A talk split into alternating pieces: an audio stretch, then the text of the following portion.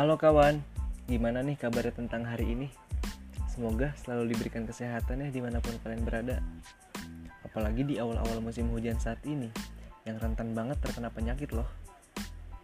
Oh iya, ini adalah podcast perdana aku. Dan dalam podcast ini, aku ingin sedikit bercerita nih tentang kejadian-kejadian yang ada di sekitarku.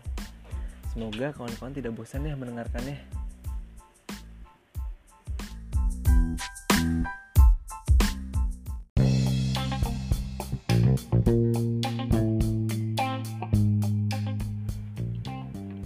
Gak terasa nih, tahun 2020 udah mau memasuki bulan ke-11 aja, yaitu bulan November, yang dimana itu pertanda bahwa saat ini kita sudah memasuki bulan-bulan di akhir tahun 2020. Gak kerasa kan, ternyata 10 bulan 2020 sudah kita lalui.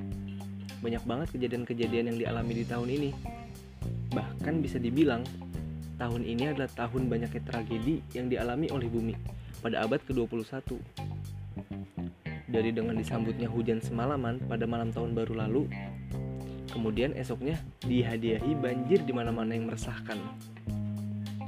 Kemudian ada juga kebakaran hutan yang melanda beberapa wilayah di Australia, sehingga menyebabkan terganggunya ekosistem alam yang merugikan berbagai makhluk hidup. Sampai kita ditimpa dengan kasus pandemi corona yang menyusahkan dan mengganggu kestabilan manusia. Benar-benar tahun yang melelahkan ya buat kita semua.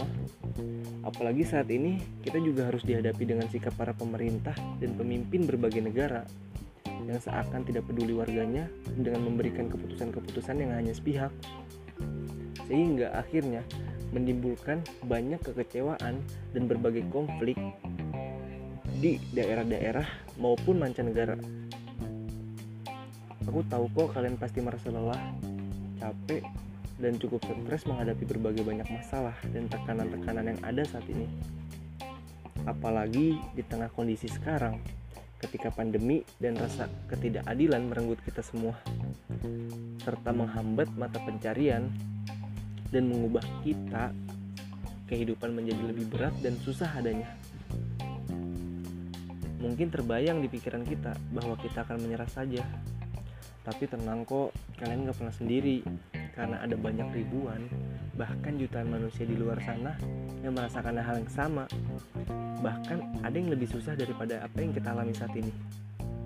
Akan tetapi, mereka dapat menjalankan itu semua dan tetap untuk melanjutkan hidupnya.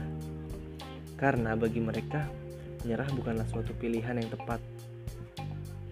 Banyak orang-orang di sekitar kita yang masih mengharapkan kehadiran kita dan butuh uluran tangan kita semua.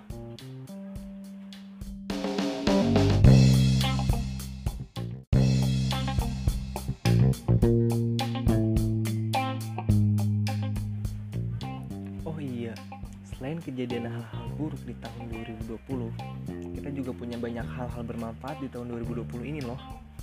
Contohnya, buat anak-anak muda yang sebelumnya merantau dan jauh dari keluarganya, mereka jadi bisa lebih banyak bercengkrama dan bersenda gurau bersama keluarga. Juga orang-orang yang biasanya sibuk bekerja di kantor atau di berbagai instansi tempat mereka bekerja, dan kemudian jarang memiliki waktu bersama keluarga, akhirnya mereka jadi bisa lebih memiliki banyak untuk meluangkan waktunya dengan berkumpul bersama keluarga karena adanya WFH ini. Bahkan orang-orang yang terlalu sibuk mengejar dunianya dan jarang memikirkan lingkungan sekitar, karena adanya corona, mereka bisa berubah menjadi lebih peka dan empati kepada lingkungannya dengan mengulurkan tangan kepada orang-orang yang membutuhkan. Selain itu, sisi positif dari adanya pandemi corona bagi masyarakat Indonesia, yang sebelum pandemi ini mungkin mereka kurang terlalu memperhatikan kebersihan dan kesehatannya, setelah adanya pandemi mayoritas masyarakat menjadi lebih hati-hati dan waspada. Bahkan mereka lebih menjaga kebersihan dan kesehatan diri mereka serta lingkungannya.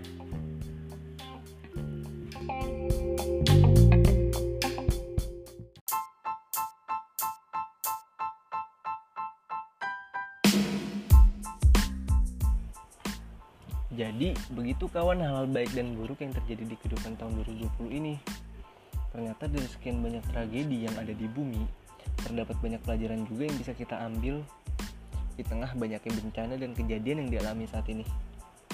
dari mulai tentang pentingnya waktu bersamaan dengan keluarga dan orang-orang yang kita sayang.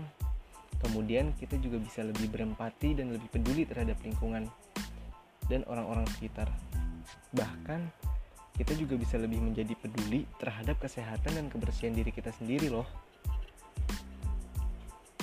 Aku harap setelah semua bencana ini berlalu, kita dapat merasakan kebahagiaan kembali dan membuat perubahan dan pergerakan-pergerakan yang baru untuk bumi kita yang lebih aman dan maju. Alright guys, mungkin itu aja sedikit cerita podcast dari aku. Terima kasih ya udah mau mampir ke podcast aku. Semoga kalian bisa menikmatinya. And see you next time.